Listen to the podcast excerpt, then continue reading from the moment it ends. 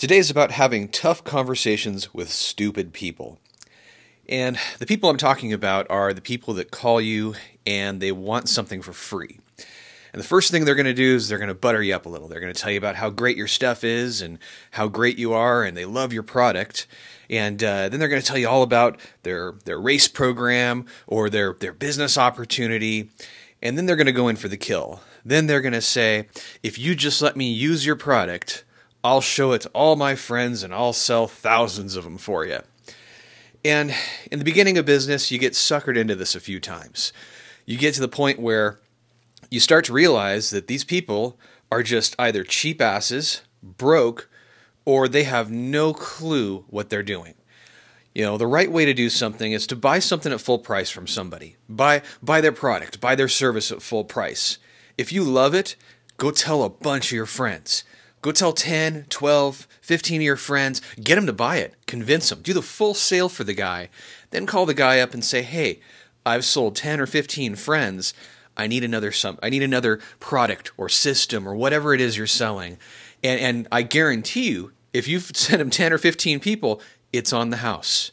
So when you're looking at getting sponsored, do the work first. Don't just, call businesses and tell businesses, hey, I've got this amazing offer for you. Well, you don't, because you haven't done anything. You haven't done anything to earn it. If you want to get something for free, you need to earn the attention. You could sell that product to 10 or 15 of your friends without even owning one, based on just, seeing it and loving it. And you building a reputation of somebody that does something before you've even, asked, that's huge. So I've got a lot of friends in racing, a lot of friends that call businesses constantly, and some businesses give in. A lot of businesses will give a racer discount. It's kind of funny because a racer discount, that should be reserved for businesses that sell the majority of their products to the public. Like a shock company that makes shocks for Chevy and Ford trucks. And that's the 90 to 95 percentile of their business money. The racing being 5 to 10% of their business, that's where they can afford to kind of give stuff away because it's driving people to their products. If you go to a business that builds race motors and you tell them you want a racer discount, they're going to frickin' laugh at you because all they build is motors for racers. Hell, maybe if they know that you're coming around with a discount, they're going to tell you 60 grand for the motor. And, the motor's real price is 45 grand. So it'll make you feel good. But the reality is when it's a business that serves one industry and you're a part of that industry and you call and you beg for a discount right off the bat, you're not going to get it. Or if you get it, it's just going to be because the price was jacked way up and then brought back down for you. So you have to have these conversations with customers, and you have to do it without insulting them. And the big thing is when you call the customer, basically a moron for asking for free stuff, they're not going to buy anything from you ever. And that's okay because they weren't going to buy anything in the first place. If you give them something for free, for one, they're going to ride you like a cheap whore. And for two, they're going to be the person that as soon as something happens, they're bad-mouthing you.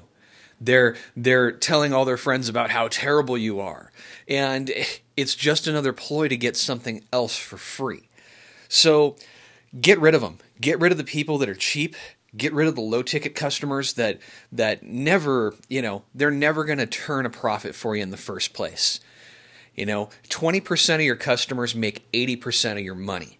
Think about that. 80% of your customers right now just fill time. So maybe it's time to cut off the cheaper products. Maybe it's time to cut out the discounts, to advertise to a crowd that has a little more money. And I know some of this sounds cold and callous, but you do something long enough, you love what you do. You love the products you build. And you can race to the bottom in price, and you can be the cheapest and never have enough money to develop and never have enough money to move forward. Or you can race to the top and have the most expensive products, reasonably expensive, not outlandish, not Gucci, not some name brand, but just reasonably priced to where the racers can still afford it, but it's something they have to earn. Guys that spend $4,000 a race on tires, that have no tire sponsorship, that bulk about $1,000 product that I'm selling are not guys I want to work with. Guys that have a problem that needs to be solved, and I can solve it with my product in an instant, and that's, you know, that's the only concern they have. I need a problem solved. I have an answer. So I sell them the answer, and the answer exceeds their expectations. Those are my customers, because those customers are going to wear the system. They're going to love the system. And when a buddy says, "Hey, what are you doing for this?" they're going to say, "This is how I solve the problem," and I'm going to get another client. So I'm not going to get someone calling me that wants the problem solved for free. So cut off the people that are taking up all your time. Cut off the customers that aren't going to do anything for you in the future. The guys that are hands out for sponsorships, that have 6,000 stickers on their cars, cut them off. You don't want to be a part of the sticker soup. It's just another sticker on the car for what? $200, $300, $500 that you gave away? You know, days of your time that you gave away? Don't do that. So, you know, this applies to a lot of different businesses.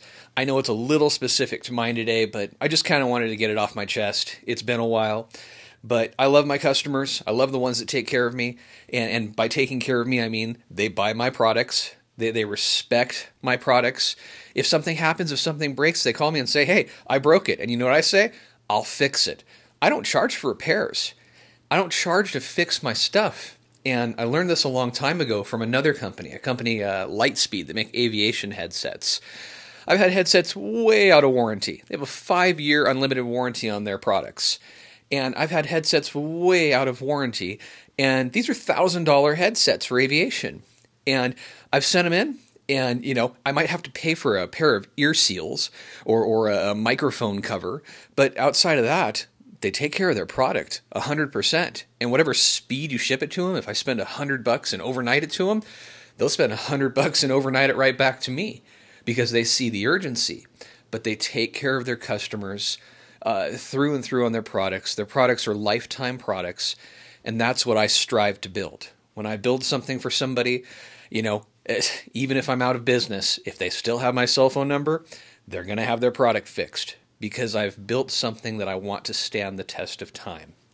And I don't want the customer that got something for free from me, that's badmouthed me over the years, that happens to find it in their closet and, "Oh, I need this repaired." I don't want that guy showing back up and asking for more free crap. So, little rant today, but it's going to be a good day. Get yours done. Peace.